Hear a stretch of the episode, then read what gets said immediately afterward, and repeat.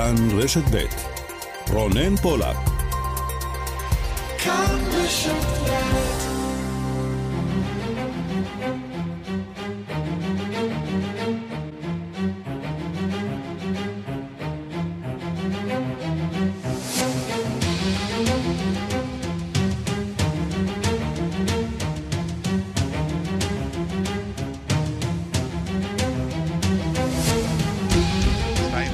שש דקות, השעה הבינלאומית, מהדורת יום ראשון, שישה בדצמבר 2020. שלום לכם, שבוע טוב. הקורונה בעולם, ושוב נשברים שיאים במקרי ההידבקות.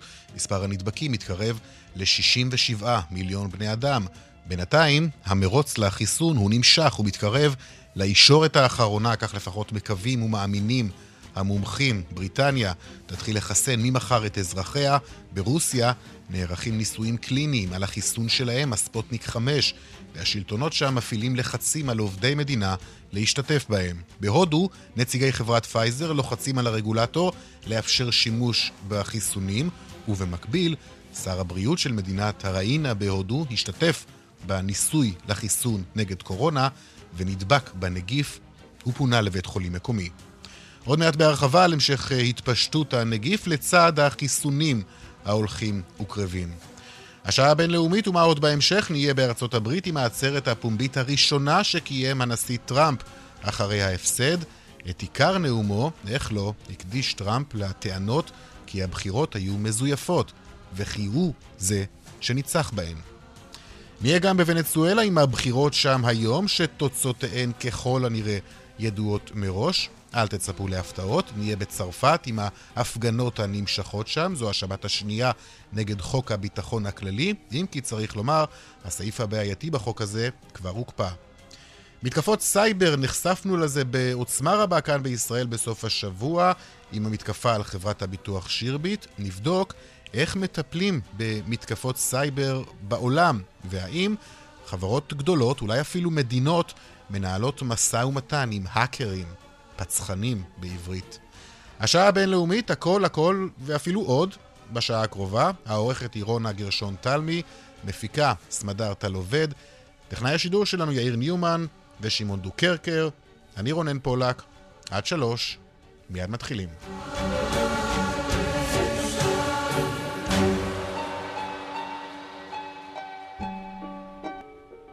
פותחים בארצות הברית, הבחירות לנשיאות אמנם מאחורינו, אבל במדינה אחת, ג'ורג'יה, יתקיים בעוד חודש סיבוב שני של אה, הצבעה על נציגי המדינה לסנאט, המאבק שיכריע את עתיד השליטה בסנאט. שני הצדדים מקדישים את כל מרצם לקרב הזה, ואמש יצא לג'ורג'יה הנשיא טראמפ. הייתה זו בעצם העצרת הפומבית הראשונה אה, שלו מאז אה, הוא הפסיד בבחירות. שלום לך כתבנו בוושינגטון, נתן גוטמן. שלום רונן. אז טראמפ בא לג'ורג'יה כדי לקדם את המועמדים הרפובליקנים לסנאט, אבל נדמה לי הוא דיבר בעיקר על עצמו. כן, רק על עצמו לספר ידע דונלד טראמפ, זה לא חדש, אבל uh, מה שהיה אתמול במשך שעה וארבעים uh, של העצרת הזאת, הוא לא רק דיבר על עצמו, אלא רק חזר שוב ושוב על אותן טענות שאנחנו שומעים במשך חודש ושלושה ימים כבר, על איך שגנבו ממנו את הבחירות. בעצם המטרה המקורית הייתה לצאת לג'ורג'ה, וזאת פעם ראשונה שהוא עורך עצרת מאז הבחירות, הוא, אה, מאז ההפסד בבחירות הוא ממעט אה, להופיע, וכשהוא מופיע הוא דואג אה, שזה יהיה באירועים שהוא שולט בהם יותר, פחות תשובות לשאלות של עיתונאים, יותר אירועים יזומים, זאת העצרת הראשונה, זה המקום שבו הוא לרוב פורח. והוא בא לשם בעצם כדי לעודד את תושבי ג'ורג'ה שצריכים להצביע בעוד חודש, לצאת ולהצביע עבור um, שני המועמדים הרפובליקנים, דויד פרדיו וקלדי לפלר, mm-hmm. כי אם שניהם יפסידו בסיבוב השני של הבחירות האלה, אז הרפובליקנים מאבדים את הרוב שלהם בסנאט, ולכן זה מאבק כל כך חשוב. אבל טראמפ בעיקר דיבר על איך שהוא מרגיש שהוא ניצח. הוא אומר לתושבי ג'ורג'ה, הוא אומר, אתם יודעים שאני ניצחתי במדינה שלכם. ברור שהתוצאות, שאגב עברו שתי ספירות חוזרות, כבר אושרו על ידי המדינה, מעידות שהוא הפסיד אה, בהפרש של 12 אלף קולות לג'ו ביידן. הוא mm-hmm. טען שוב שהיו זיופים נרחבים, שהיו רמאויות בבחירות. הקהל מאוד תמך בדברים האלה של אה, דונלד טראמפ. איך באמת נראית עצרת כזאת שם, אה, נתן? עדיין אנשים רבים שמגיעים, מה עם שמירה על ריחוק חברתי, מסכות, דברים כאלו? איך זה בא לידי לא, ביטוי? זה לפחות מהתמונות שאנחנו ראינו לא בא לידי ביטוי בכלל, היו שם כעשרת אלפים איש, mm-hmm. כדרכו טראמפ ערך את האירוע הזה בשדה תעופה שבו הוא נוחת והקהל מחכה שם, צפיפות רבה, מעט מאוד מסכות בקהל. אבל גם מבחינת המסר זה קצת יותר מסובך עכשיו, כי מצד אחד דונלד טראמפ אומר לרפובליקנים בג'ורג'ה, אומר להם, תראו, הבחירות האלה גנבו אותם, רימו אותם, שום דבר לא הוגן בבחירות. מצד שני הוא אומר להם, אבל אתם, אה, שלא תחשבו לרגע לא להצביע בבחירות אה, בסיבוב השני בסנאט במדינה שלכם, כי אנחנו צריכים כל קול.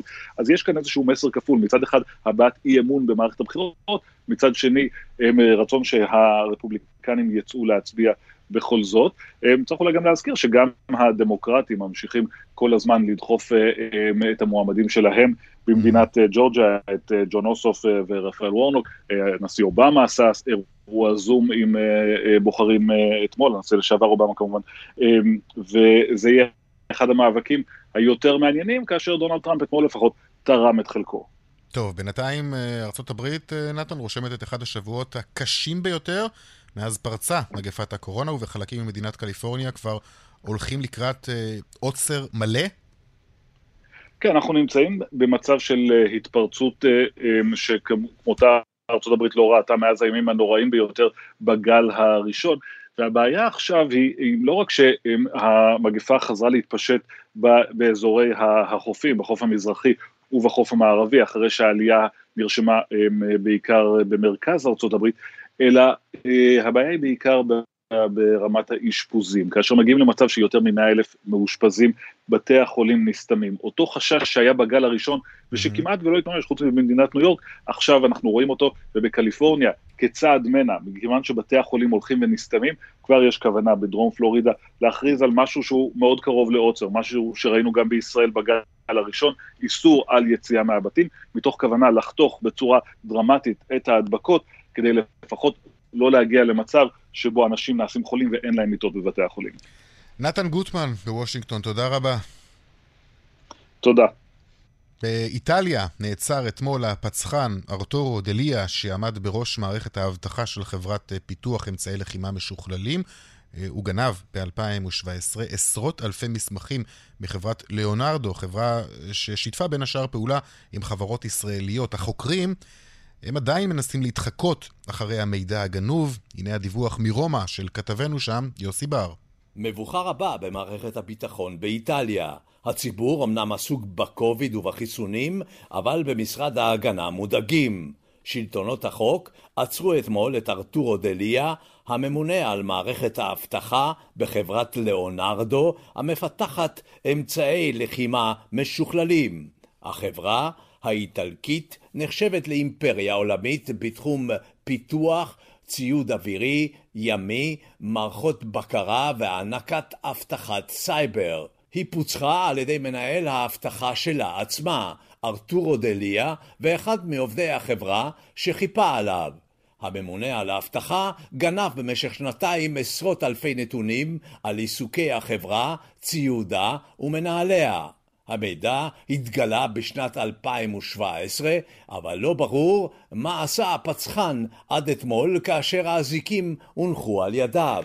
ייתכן שמעצרו של הפצחן צריך להדאיג גם את מערכת הביטחון בישראל. ישראל חתמה על הסכם לשיתוף פעולה נרחב לפני חודשים ספורים עם החברה, שיתוף פעולה שבין היתר כולל רכישת מטוסי אימון, מסוקים משוכללים, אספקת טילים תמורת מערכות רדאר משוכללות, פיתוח אמצעי לחימה באמצעות קרני לייזר ועוד. החברה האיטלקית, שיש לה 180 סניפים ברחבי העולם, מיהרה להחיש שהמידע שנגנב ממנה קשור בצורה כלשהי לביטחון המדינה. לדבריה, הפצחן עבד בסניף של נפולי, שאינו מפתח ציוד צבאי, אלא אזרחי. חקירה קצרה העלתה כי ארתורו דליה היה פצחן מוכר. הוא פרץ גם למערכת המחשוב של בסיס נאט"ו בצפון איטליה, ואף רשם זאת בגאווה בתולדות חייו. השאלה היא למי העביר הפצחן את המידע. כך שואלים המומחים ומעלים כבדרך אגב, את שמה של סין. כאן יוסי בר, רומא. ממשיכים אה, לעסוק בנושא הזה, התקפות אה, סייבר, בעקבות מתקפת הסייבר על חברת הביטוח אה, שירביט בסוף השבוע. ננסה להבין עד כמה חשופות מדינות וגם חברות בינלאומיות למתקפות כאלו, ובכלל, איך מתמודדים ארגונים בינלאומיים עם אה, תקיפות כאלו. שלום לך, דוקטור אה, הראל אה, מנשרי, ממקימי מערך הסייבר בשב"כ, ראש מערך הסייבר במכון הטכנולוגי HIT. שלום לך. שלום, שלום, צהריים טובים. בוא נתחיל ממש בהתחלה. אני יכול להניח שיש שני סוגים של מתקפות סייבר. מתקפה עוינת מסיבות אידיאולוגיות אולי, או סתם רצון אה, לפגוע, ויש גם מתקפות סייבר לצורכי אה, סחיטה, סחיטת כסף, או במילים אחרות אה, כופר. מה יותר נפוץ בדרך כלל? אה, גם וגם, וזה תלוי באיזה מדינה, תלוי באיזה יום אנחנו בשנה, זה משתנה כל הזמן. יש... אה, מדינות שתוקפות כל הזמן, את כולם. יש אה, ארגוני פשיעה שתוקפים גם כן אה, כל הזמן, יש כאלה שתוקפים נקודתית, יש כאלה שעושים את זה בצורה מה, של... מה, מתוך סוג של הובי כזה? כאילו בשביל הכיף שלהם? לא, לא בכלל. אני מניח שרוב האלה שעושים את זה לא עושים את זה לטובת הובי. מעטים עושים את זה לטובת תחביב כדי להוכיח יכולות. הרוב עושים את זה במטרה להשתכר, אם אנחנו מדברים על פושעים. Mm-hmm. אה, יש מדינות שבהן גם אה, פושעים מקבלים אישור לפעמים מהשלטונות לפעול בצורה מסוימת עבור המדינה, בתנאי שהם לא יעשו דברים אחרים שאסור לעשות אותם. ישנם, אה, ישנן מדינות שבהן המדינה מבצעת פשעי מחשב בעצמה. אנחנו מכירים לפחות שתי מדינות כאלה. אחת זאת אה, אה, צפון קוריאה, קוריאה הצפונית שנמצאת באמברגו מאוד מאוד חמור. כן. כבר הרבה מאוד זמן, אנחנו יודעים אה, למעלה מ-25 שנים, יחידות הסייבר של המדינה הזאת, שהן בחלקן טובות מאוד, מבצעות פשעי מחשב במטרה להכניס כסף כדי שאפשר יהיה לממן את הפרויקטים השחורים, הגרעין והטילים של המדינה. זאת אומרת, זה פרויקט מדינתי בכלל, אתה אומר? נכון, נכון. Mm-hmm. ואנחנו מכירים אה, מדינה נוספת שבמהלך השנה האחרונה, מדינה שמצויה איתנו בסכסוך אה, ארוך, איראן, שאנחנו רואים במזרח התיכון איך היא מבצעת אה, בשנה, בשנה האחרונה פעולות שביניהן אירועים של מה שאנחנו קוראים תקיפות לכופר. במדינות שונות בצפון אפריקה ו, ו, וכאלה. אז זה יכול להיות גם מצידן של מדינות אה, אירועים שנראים לנו פשיעה לכל דבר ועניין. עכשיו, ואחת הבעיות כן. הגדולות שאין חוק בינלאומי אה, של מותר ואסור אה, בעולם הסייבר בגלל חילוקי דעות מהותיים בין מדינות המערב למדינות המזרח. עכשיו, יש גם מדינות פגיעות יותר או פגיעות פחות? כל מדינה שיש לה טכנולוגיה, והיום יש לכולם טכנולוגיה, ישנה פגיעות. ואני חייב להגיד כאן כמה דברים. אה, יש מדינות שמגינות בצורה יותר טובה ומגינות בצורה מערכתית. אגב, מדינת ישראל מגינה בצורה מערכתית, היא המדינה הראשונה בעולם שהתחילה להגן אה, מערכתית על התשתיות החיוניות שלה. עדיין, זה לא אומר שההגנה היא 100%, היא הרמטית. אין הגנות הרמטיות, גם כיפת ברזל לא מגינה בצורה נכון. הרמטית. בעולם הסייבר, אחת הבעיות, המון פרדיגמות נשברו בעולם הזה, בין, ביניהן אנחנו יודעים שלתוקף יש יתרון אה, מהותי על פני המגן, כי המגן מכיר את המערכות שלו ומכיר את מה שהוא יודע. התוקף מחפש כל הזמן פרצות וחולשות, שחלקן לא מתועדות, חלקן לא ידועות, כן. והוא יכול לנצל דברים שהמגן הרבה פעמים לא יודע. עכשיו, אם המגן יודע וקיבל התראה, וגם קיבל הודעה שיש uh, תיקון, מה שאנחנו קוראים לו טלאי אבטחה למשל, למערכת מסוימת, uh, כדאי שיתקין. אם הוא לא מתקין, זה נותן זמן נכון. לתוקף לעשות בו שימוש. תגיד, תגיד עכשיו, במקרה של שירביט למשל, ראינו שהחברה ניהלה סוג של משא ומתן, ובסופו של דבר הודיעה שהיא לא תיכנע לטרור. מקובל לנהל משא ומתן עם דרישות של uh, האקרים, ועוד יותר מזה, יש, מקובל uh, לשלם? כן, יש אפשרות לעשות דבר כזה. Uh, דרך אגב, ישנם אנשי מקצוע, שזה תפקידם. Mm-hmm. והם מקצועיים מאוד בניהול משאים ומתנים בעולם הזה, גם מול פושעי מחשב. אני חייב להגיד בנושא של שירביט, שלהבנתי, וככה גם אה, אני טוען אה, מיום שלישי שעבר, זה לא אירוע, ככה אני מבין את הדברים, זה לא אירוע שבוצע בשביל אה, הכסף, אלא יש כאן, הכסף זה מסך עשן, שנועד בין היתר לבלבל ולגרום כאן לנזק תודעתי ולגרום להמולה בקרב אזרחי מדינת ישראל. והתקשורת כאן, שלא באשמתה, נגררת ומסייעת לעניין. ומה שמפריע לי בכל הסיפור, יש כאן פעילות סביב האירוע הזה של גורמים מדינתיים שלנו שעוסקים בחקירה, כי שירביט חברה שמבטחת עובדי מדינה. והייתי מצפה שהנהלת החברה, יחד עם אה, גורמי המדינה, יבואו וייתנו כאן איזושהי מילה שתרגיע קצת את הציבור, אה, ותגיד אה, בצורה יותר טובה גם למי שנפגע מה, מה בדיוק הנזק. כן. בוודאי. טוב, שאלה לסיום, אני רוצה לשאול אותך, יש דרכים להגיע לאותם האקרים, או שהם יודעים להסוות את מעשיהם ואת עצמם מפני הרשויות בכלל?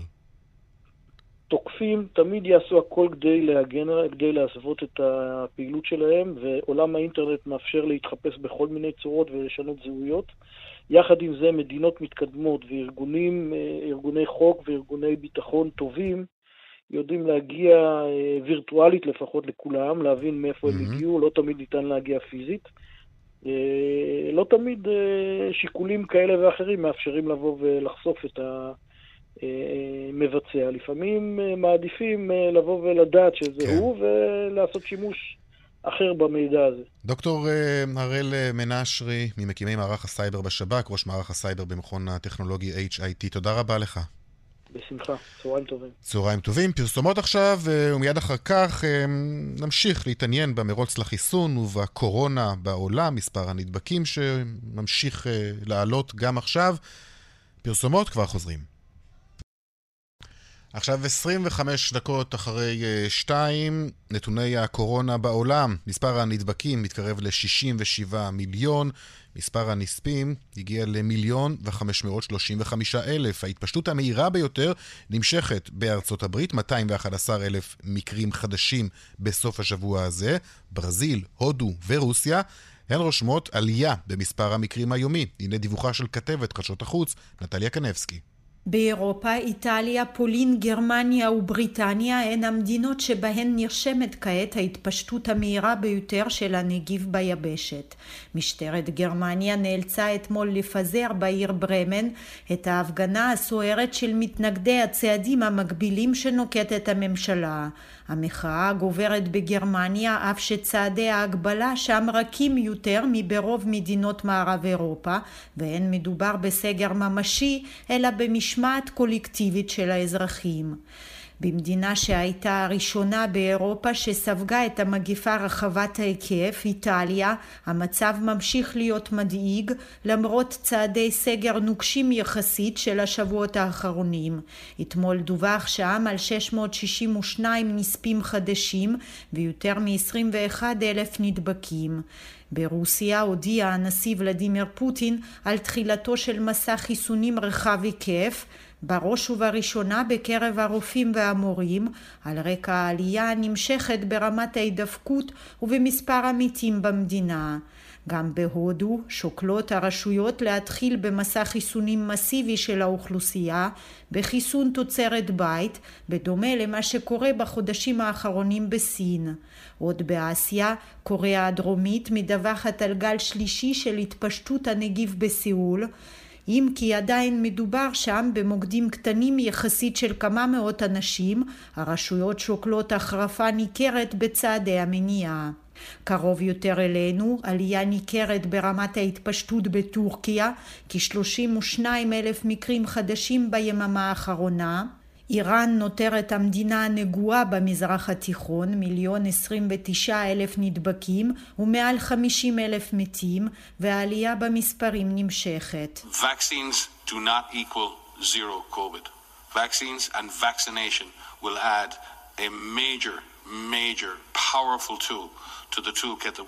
החיסונים אין פירושם אפס קוביד. מסע החיסונים הוא כלי חזק ביותר נוסף על הכלים שכבר ברשותנו, אך החיסונים לבדם אינם מספיקים, לכן עלינו להוסיף את החיסונים לאסטרטגיה הקיימת של בריאות הציבור, הסביר במסיבת העיתונאים השבועית דוקטור מייקל ריין, ראש תוכנית החירום בארגון הבריאות העולמי. ראש הארגון, דוקטור תדרוס אדהנום גיברייסוס, קרא שוב למדינות ולאזרחים להראות אחריות משותפת בניהול המשבר הסניטרי. Fighting this pandemic is everybody's business, the government and every citizen. The pandemic still has a long way to run. להילחם במגפה הזאת זהו עסק של כל אחד ואחת מאיתנו, של ממשלה ושל כל אזרח. המגפה הזאת עוד תימשך הרבה זמן, ההחלטות שיקבלו המנהיגים והאזרחים בימים הבאים יקבעו את עתיד הנגיף בטווח קצר, אך גם את השאלה מתי המגפה הזאת תסתיים. שלום פרופסור נדב דוידוביץ', ראש בית ספר לבריאות הציבור, אוניברסיטת בן גוריון, שלום. שלום, צהריים טובים. בוא נמפה את כל מה שיש לנו עד כה בתחום החיסונים והתרופות. אנחנו יודעים, פייזר, מודרנה, אסטרזניקה, ספוטניק 5, יש גם נדמה לי את החיסון הסיני. למי יש, מהחברות, מי מחזיקה כבר חיסון, מה שנקרא מבצעי ביד, ומה עוד נדרש עבור האישורים של אותם החיסונים?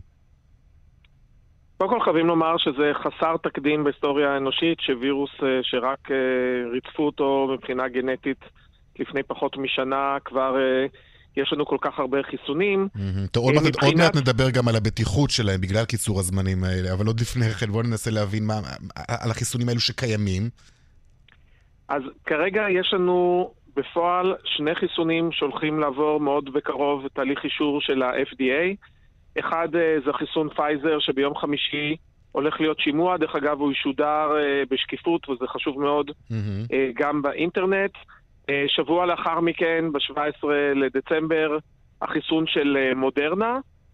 לעומת זאת, יתר החיסונים, יש לנו את האסטרוזניקה, שהיה שם עיכוב בגלל אותה טעות בחלק מהחיסון שנתנו רק חצי מנה, ולכן הם עוד משלימים את הדברים.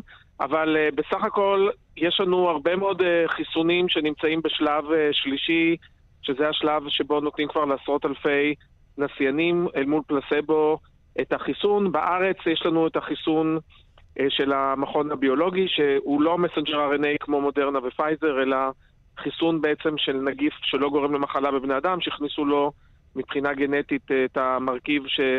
אה, של דבר מייצר את, ה... את אותו נוגדן של ה spike, mm-hmm. שנמצא על מעטפת הווירוס, שכנגדו מייצרים את הנוגדנים המנטרלים. אם אנחנו אה, נראה את האישור של ה-FDA למודרנה ופייזר, ישראל כבר אה, נערכת והועברו נתונים, ואנחנו מהר מאוד נראה גם את האישור כאן.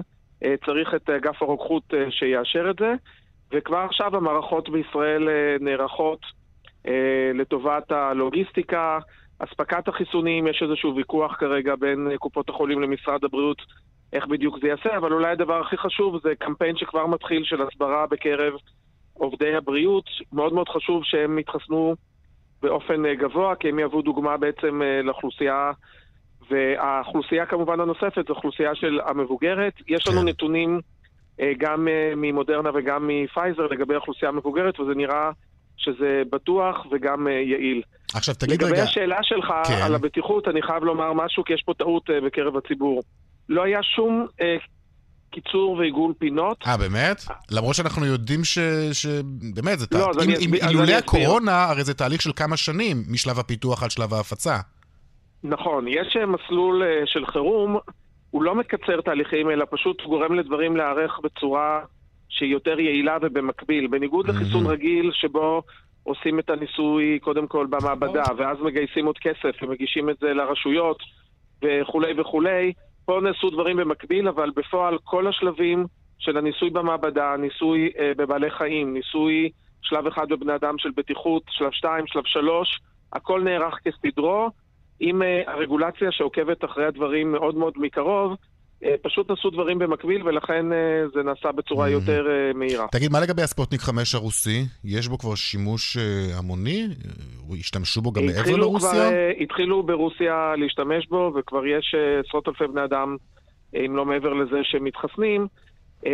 הטכנולוגיה, על פניו, שהרוסים משתמשים היא טכנולוגיה ידועה, אה, כמובן שצריכים אה, לראות את הנתונים וזה שהרוסים לא השתתפו יחד עם ארגון הבריאות העולמי לפחות בתחילת הדרך, עכשיו הם יותר משתפים פעולה, זה דבר שהוא מאוד בעייתי בעיניי מבחינת mm-hmm. השקיפות. בסך הכל, היום אנחנו יודעים שיש הרבה טכנולוגיות, אבל השטן תמיד נמצא בפרטים, וגם כשמדובר אפילו על המסנג'ר RNA, יש כל מיני אפשרויות, ולפעמים יש הפתעות כן. מבחינת מינונים, ולכן מאוד מאוד חשובה פה השקיפות. עכשיו, בריטניה היא מדינה שתחסן את אזרחיה על בסיס אישורים שיש לה בעצמה, נכון? נכון, בעצם אנגליה לא חיכתה ל-FDA, אבל מצד שני צריך לזכור ש... אנגליה היא מדינה עם מסורת מאוד מאוד ארוכה של אה, אה, אישורים טכנולוגיים, ויש לה גופים מדעיים mm-hmm. מאוד מאוד רציניים, והחליטה לקחת את ההחלטה הזאת על עצמה. ישראל אי אפשר להשוות אותה לאנגליה. אנחנו בסופו של דבר מדינה קטנה, אנחנו גם נעבור על כל הנתונים, אבל בהחלט חשוב לנו, גם מבחינת הנראות וגם מבחינת המסורת, שה-FDA יאשר, זה לא אה, לכאן או לכאן. כלומר, ישראל יכולה באופן עקרוני, מבחינה כן. חוקית, להחליט שגם אם FDA לא מאשר, או להפך, גם אם FDA מאשר שהיא מחליטה אחרת, אבל בדרך כלל אה, הדברים הם בסופו של דבר על פי החלטות מקצועיות, וסביר שהחיסון יאושר גם אה, בארץ, ובינתיים אנחנו יכולים להתכונן, יש הרבה דברים שצריכים עוד לעשות, בעיקר okay. אוקיי. הסברה. פרופסור נדב דוידוביץ', ראש אה, בית ספר לבריאות הציבור, אוניברסיטת בן גוריון, תודה רבה לך. תודה, ואני אומר שאני בוודאי ארצה להתחסן כמה mm. שיותר מהר. חשוב מאוד. את הדוגמה אישית. כן, גם מנהיגים אומרים שהם ייתנו אה, מנהיגים. כי יש כל מיני שמועות ודברים שזה משנה את כן. ה-DNA, זה ממש לא נכון, זה מסנג'ר RNA והוא לא משנה את ה-DNA ואין פה שום סכנה, ובהחלט חשוב מאוד להתחסן. בהחלט. פרופסור נדב דוידוביץ', תודה רבה לך. תודה, תודה רבה.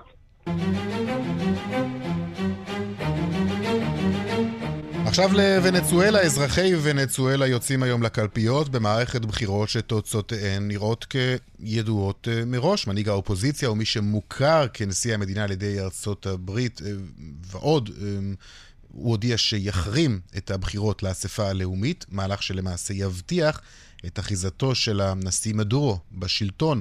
שלום לבן יניב, קשב דסק החוץ. כן, שלום רונן. אז uh, באמת שמונה שנים אל תוך משבר כלכלי שהפך בשנתיים האחרונות גם לפוליטי מאוד. למעלה מ-20 מיליון מאזרחי ונצואלה יוכלו היום לממש את זכותם ולהכריע כיצד תיראה האספה הלאומית, כאשר uh, ישנה שאלה גדולה מאוד, כמה מהם אכן יממשו את זכותם להכריע בבחירות, בהן אין אופוזיציה למעשה. האספה הלאומית, הזרוע המחוקקת של הממשל הוונצואליאני, היא במידה רבה המוסד שנתפס על ידי רבים כאי האחרון של אה, דמוקרטיה במדינה, שבה זכויות אדם ואזרח נרמסות פעם אחר פעם על ידי השלטונות. אה, מי ששמו יחסר כאמור מרשימת המועמדים הפעם הוא חואן גוויידו, יושב ראש האספה הלאומית והנשיא המוכר של ונצואלה מטעם האופוזיציה, והוא כלמעלה מ-20 מדינות ברחבי העולם, ביניהן גם ארצות הברית של דונלד טראמפ. גוויידו החליט באופן דרמטי שלא להתמודד בבחירות, ואף קרא להחרים אותן בטענה כי אין סיכוי שמשטר מדורו יאפשר מערכת בחירות הוגנת וחופשית. בואו נשמע את גוויידו קורא לוונצואליאנים, תישארו בבית. El rechazo al fraude, el rechazo al intento de burlar una vez más democracia en Venezuela. A los venezolanos... כן, אז גוויידו אומר כאן, מדובר בהתנגדות להונאה, ככה הוא מכנה את מערכת הבחירות, מדובר בהתנגדות לניסיון הנוסף לעקוף את הדמוקרטיה בוונצואלה. הוונצואליאנים יישארו בביתם. לרוע המזל, ב-2020 אזרחי ונצואלה נאלצו להישאר בבית בשל המגפה, אך הפעם יהיה זה כסימן להתנגדות, התנגדות לאלו שיצרו תורים לדלק, וכאן גוויידו כמובן מתייחס למשבר הכלכלי והאנרגטי אליו הגיעה ונצואלה בשנים האחרונות, על אף היותה יושבת על מרבצי נפט מהגדולים. הגדולים בעולם. אה, ומהצד השני, רונן, של המפה הפוליטית, mm-hmm. נמצא כמובן מחנה הנשיא ניקולס מדורו, שמבין, שמבין שגוויידו סלל בעבורו את הדרך להשתלט על מעוז ההתנגדות האחרון של האופוזיציה, ובכך להחזיק בכל זרועות השלטון בוונצואלה. אה, בואו נשמע את מדורו, שכרגיל משדר עוצמה לקראת הבחירות. Cuando ganamos, ganamos, y cuando perdemos, perdemos. Y si perdemos, me voy de Miraflores el mismo domingo. Pero si ganamos, כן, אז אה, מדורו אומר כאן לתומכיו, אם ננצח, ננצח, ואם נפסיד, נפסיד. אם נפסיד, אני אעזוב את ארמון הנשיאות, אם ננצח, אני אחכה לכם בארמון הנשיאות על מנת לחגוג את הניצחון העממי הזה של השישי בדצמבר ברחובות בהנאה גדולה. אה, נסכם, אה, רונן, ונאמר שמחר, כאשר יתברר ניצחונו המובהק של אנשי מדורו בבחירות, תחל האופוזיציה בראשות גוידו לנסות ולקדם משאל עם להארכת כהונת האספה הלאומית הנוכחית, זאת כניסיון נוסף להיאבק בשלטון, שכבר ש... שרק הולך ומבצר את שלטונו. וכמובן, הניצחון הזה של מדורו מבחינה אזורית עוד יותר אה, מלמד על המגמה של חזרת השמאל הלטיני במדינות רבות, כמו בוליביה, ארגנטינה ועוד. תודה, תודה רבה, בן תודה, יניב. רונן. שלום דוקטור מאוריציו דימנט, רכז היחידה לאמריקה הלטינית מכון טרומן, שלום. שלום, רונן. הונאה או בחירות אמיתיות? אה, שאלה טובה. לא, לא, מדובר בהונאה, כאילו, אין... אה, אה, יש מעט אה, תומכים למסלול החדש או לניסיון החדש של ממשלת מדורו לשנות את ההרכב של, ה, של הפרלמנט, נכון? עכשיו, זה, יוב- זה יוביל באמת מעט אנשים לצאת, מצביעים לצאת לקלפיות? לא, מה ששמענו עכשיו, את המסר שלו, שאם הוא הפסיד, הוא הולך הביתה, זה באמת כדי לעודד את ההשתתפות אה, של האזרחים בבחירות, אבל אה, אה, אי אפשר לדעת. הנתונים שאנחנו מקבלים משם אה, באמת מאוד מאוד מאוד בעייתיים. אבל, אה, אבל כולם מאמינים שלא, שבאמת אה, אה, לא, לא יעלה על 30 אחוז. כן.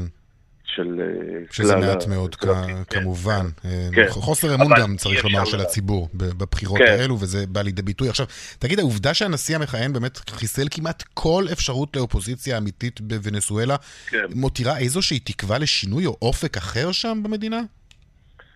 אה, לא, אבל לא, לא הבנתי בדיוק את השאלה. זאת אומרת, למה... מבחינת, למה- הצ... מבחינת כן. הציבור, ש... כן. שרוצה לראות שינוי, רוצה למצוא איזושהי נקודת אור או אופק אחרי אה, סיום, מתי שזה לא יבוא, אה, של שלטונו של אה, אה, מדורו. אה, הם מחפשים משהו, איזושהי נקודה כזאת, הם מוצאים אותה, הם רואים בזה משהו? כי- כי אופוזיציה יש, כבר לא אה, קיימת. אוקיי, קודם כל צריך להבין שעדיין למדורו יש תמיכה. זאת אומרת, אה, אנחנו אה, ניפול בטעות אה, גדולה אם אנחנו חושבים. שרוב האוכלוסייה, או שכל האוכלוסייה נגד מדורו. זה לא בדיוק ככה, אבל אה, יש אה, מפלגות שפעם היו בקואליציה, או פוליטיקאים שהיו בקואליציה של מדורו, שעכשיו התחילו להתנגד. אז אם אתה שואל אותי, אני רואה אה, במפלגות האלה, שזה סוג של אה, מרכז-שמאל, שמתנגדים למדורו, אבל עדיין לא משתפים פעולה עם האופוזיציה, אני חושב שמשם אה, באמת אה, יכול, אה, בוא נגיד, אה, אנחנו יכולים לראות איזה סוג של אור של שינוי בתוך מהמם. ונצואלה, אבל עדיין מוקדם אה, ל- אה, לראות את זה. ומ- מהתומכים של מדורו, הם רואים את הדוגמה של קובה. כמה שנים של חרם, של אמברגו, של התנגדות של אה, ארצות הברית ושל אירופה ושל רוב המדינות באמריקה הלטינית. אבל עדיין אין שינוי בקובה. עכשיו, איך הקהילה הבינלאומית מתייחסת לוונצואלה באופן הזה? מדינה שבעצם היא הפכה לדיקטטורה אה, כן, לפני חמש שנים. כן, אה, כן, הפכה לדיקטטורה, אה, אבל, אבל יש עדיין איזה סוג של תמיכה. עכשיו שמענו מה... אה, שבאמת אה, עדיין יש אה, מדינות שלא לא בהכרח מתנגדות לממשלת מדורו, כמו מהמם. ארגנטינה, בוליביה, מקסיקו. יש פוליטיקאים שמשפיעים בכל אחד מהמדינות הללו שעדיין תומכים במדורו, או מתנגדים לאופוזיציה של מדורו, בוא נגיד ככה. של מי שהולך אה, ומקצין את עמדותיו, גם צריך לומר, במהלך השנים האחרונות, ואת התנהלותו בכלל מול מערכות השלטון, כן, מול בית המשפט, כן. הפרלמנט. כן, כן, כן, כן, כן, הוא, הוא מנסה לפגוע באופוזיציה, Mm. אבל בתוך התפיסה שלהם זאת הדרך הנכונה. זאת אומרת, צריך להבין שהם רואים בפגיעה אה, של הסטטוס קוו, של החוקים הללו, הדרך הנכונה להתמודד עם העוני ועם המשבר. אוקיי, תגיד, שאלה אחרונה, המשבר שאלה... הם לא רואים את Mhm. עצמם כאחראים על המשבר. הם אומרים שאין מדינה בעולם עם אמברגו אמריקאי אה, בלי משבר. אוקיי, שאלה אחרונה, ממש אם אתה יכול בקצרה, יש אפשרות עדיין של התקוממות במדינה אחרי הבחירות? אה, אני לא רואה, Mm. בוא נגיד ככה. זאת אומרת, יכול להיות שכן, אנשים אה, אה, עדיין לא, לא הצליחו לראות אה, לפני את אביב ערבי, נכון? אבל אני לא רואה. אוקיי. אני לא רואה שם איזה סוג של דיון שעוד התקוממות. כן, טוב, היה ניסיון כזה כבר היה לפני חמש שנים, והוא הצליח לדכא אותו גם כן, כאמור. בדיוק. דוקטור מאוריציו דימנט, רכז היחידה לאמריקה הלטינית, מכון טרומן, תודה רבה לך. בבקשה, יום טוב. פרסומות. 13 דקות לפני שלוש, כאן בשעה הבינלאומית, רשת ב' במפרץ, ממשיכים להמתין להסכם הפיוס בין קטאר לסעודיה ושותפותיה, שמתחיל לקרום עור וגידים אחרי ההכרזות בסוף השבוע האחרון על התקדמות של ממש במגעים. כתבנו לענייני ערבים, רועי קייס. אתה מצטרף אלינו, שלום אה, רועי. שלום, שלום. ולפי אחד העיתונים בכווית, בחודש הבא, אה, בפסגת מנהיגי מדינות המפרץ, צפויה החתימה הרשמית. נכון, תראה, אין ספק שזה הייתה, זה היה סוף שבוע בסימן פיוס בין, uh, במדינות המפרץ, בין קטאר לבין סעודיה ועוד מדינות. כזכור, לפני שלוש שנים, מאותן מדינות, סעודיה, מצרים, בחריין והאמירות ניתקו את היחסים עם קטאר. העילה התמיכה שלה בטרור וההתערבות בעניינים הפנימיים של אותן מדינות. אלא שרגע לפני שטראמפ עוזב את הבית הלבן, נראה שכל הצדדים מעוניינים בפיוס הזה, גם אם מדובר במשהו זמני. כל אחד בהתאם לאינטרס שלו, ממשל טראמפ רוצה עוד הישג באזור, הסעודים אולי רוצים לקרוץ לממשל ביידן, והקטארים מעוניינים מאוד לצאת מהבידוד שמקשה עליהם. עכשיו, שושבינות כאן כאמור הן אה, ממשל טראמפ, אבל גם כווית המפרצית, שבמשך שלוש שנים ניסתה ללא הצלחה לאחות את הקרע הזה, ורק בימים האחרונים רואה עמל הפעילות שלה. צריך לומר שהסכם סופי עדיין אין כאן, וזו השאלה הגדולה. מה בדיוק, מה בדיוק סוכם? האם קטאר ויתרה או שסעודיה ושאר המדינות ויתרו? האם למשל קטאר תסכים להקפיא את היחסים עם איראן, או להוריד את הטון של ערוץ אל-ג'זירה הקטרי שכה קשה לעיכול בקרב אותן מדינות? כל פנים, מה, אה, מה שחשוב הוא שגם מהצד הסעודי, צריך לומר, יש קולות של פיוס, וכך נשמע בסוף השבוע שר החוץ הסעודי פייסל בן פרחן, אופטימי מתמיד. הנה. We hope that uh, this progress can lead to a final agreement which looks in reach and I can say I am uh, somewhat optimistic. כן, אז זה שר החוץ הסעודי פייסל בן פרחן שאומר, אנחנו מקווים שההתקדמות הזאת תוביל להסכם סופי שנראה כרגע בר השגה. אני אופטימי שאנחנו קרובים לגיבוש הסכם בין כל המדינות שמעורבות בסכסוך, הסכם שירצה את כולן. הבוקר דווח בעיתון הכווייתי הראה מפי דיפלומט בכיר שהחתימה ככל הנראה תהיה בחודש הבא בכינוס של מנהיגי מדינות המפרץ ובחריין, ובמקביל במקביל יוקמו ועדות מיוחדות של מדינות המפרץ, שיטפלו בכל הנקודות, נקודות המחלוקת ובכל התנאים שהוצבו, צריך לומר, בעיקר מהצד של סעודיה, האמירויות, בחריין ומצרים בשנים האחרונות. נייר הלקמוס שלנו בתקופה הקרובה יהיה כמובן הטון בכלי התקשורת של הצדדים, האם אל-ג'זירה, הקטרית ולערבייה הסעודית יפחידו את הטון, זה בהחלט יכול להיות סימן מעיל להפסקת אש במרכאות, אבל וזה מעניין, למרות קולות הפיוס נראה שיש מי שממשיך עדיין כרגיל. בסוף השבוע שודר בערוץ סקאי בשפה הערבית, שופר בולט של האמירויות, אה, תוכנית, אה, שודרה תוכנית מעניינת נגד קטאר בשם מסכות ההונאה. במרכזה לא אחר מאשר חבר הכנסת אלי אבידר מישראל ביתנו, שהיה גם בסוף שנות ה-90 ראש הנציגות הישראלית. בדוחה. הרעיון, צריך לומר, צולם בתחיל, בתחילת חודש נובמבר, אה, בעת שאבידר ביקר באמירויות, ועדיין השידור של התוכנית הזו בזמן פיוס מעניין מאוד. במהלך הרעיון אבידר מספר על חוויותיו שם, וגם טוען שבעבור קטאר איראן היא החברה מספר אחת, ואילו סעודיה היא האויבת מספר אחת. הוא מבהיר גם שאם יהיה הסכם נרמול בין ישראל לבין קטאר, הוא ומפלגתו, ישראל ביתנו, לא יתמכו בהסכם כזה, בניגוד לתמיכה שלהם בהסכם עם האמירויות. כך זה נשמע בסוף השבוע בערוץ סקאי בשפה הערבית. הנה. بس قطر هي جزء من المشكلة هي مش جزء من الحل إذا هيستمروا بنفس السياسة دي مش هيستريحوا عمرهم في حياتهم. כן, זה חבר הכנסת אלי אבידר, שאומר קטאר היא חלק מהבעיה, לא חלק מהפתרון. ואם היא תמשיך במדיניות הנוכחית שלה, אז היא תמשיך לפחד מהצל של עצמה ולא תוכל ללכת ברחוב. דברים מאוד חריפים שלבטח לא ממש נעמו לאוזניים של משפחת השלטון בקטאר. יהיה מעניין לראות האם בצל קולות הפיוס הטון הזה בתקשורת יימשך. אנחנו נמשיך לעקוב אחר ההתפתחות הזו.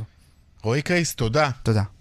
טוב, עניין אחר אה, לגמרי עכשיו. משפחתו של אה, רואלד דל, שכתב את הקלאסיקות אה, לילדים, צ'ארלי בממלכת השוקולד, מטילדה וג'יימס והאפרסק הענק, התנצלה היום על הערותיו האנטישמיות ועל מה שמכונה דעותיו הקדומות של הסופר המנוח, דל, שנפטר לפני 30 שנה בגיל 74, ביטא בלא מעט רעיונות שהעניק בעבר עמדות אנטי-ישראליות ואף אנטישמיות כלפי יהודים.